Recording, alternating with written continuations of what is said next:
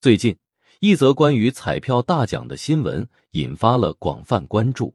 据报道，一位幸运儿以十万元的投注额购买了相同的中奖号码，一举赢得了二点二亿的巨额彩票奖金。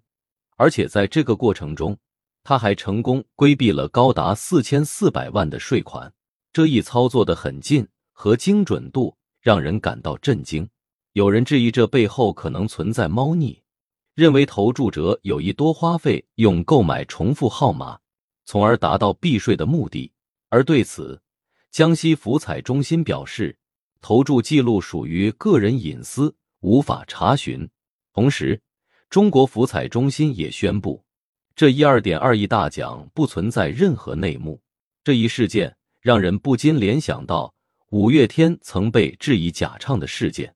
当时，有关部门虽然对五月天开出了罚单，但并没有明确指出假唱的罪名。五月天接受了罚款，并承诺未来将继续为观众带来更优质的作品和演出。这种处理方式似乎成了某种标准操作。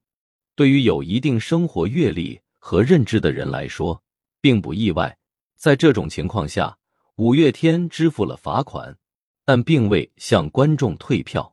同样的，福彩中心虽然宣布没有内幕，但对于那些怀疑的声音，他似乎也选择了不予理会的态度。这种处理方式或许能平息一些风波，但对于公众而言，这种模糊处理的方式可能仍会留下疑问。归根结底。这些事件反映了当下社会中某些现象的处理逻辑。在信息透明度不足的情况下，公众往往只能接受官方的最终处理结果，即便这个结果未必能完全令人信服。在这样的背景下，如何维护信息的透明度，如何保证公平正义的实现，将是一个值得深思的问题。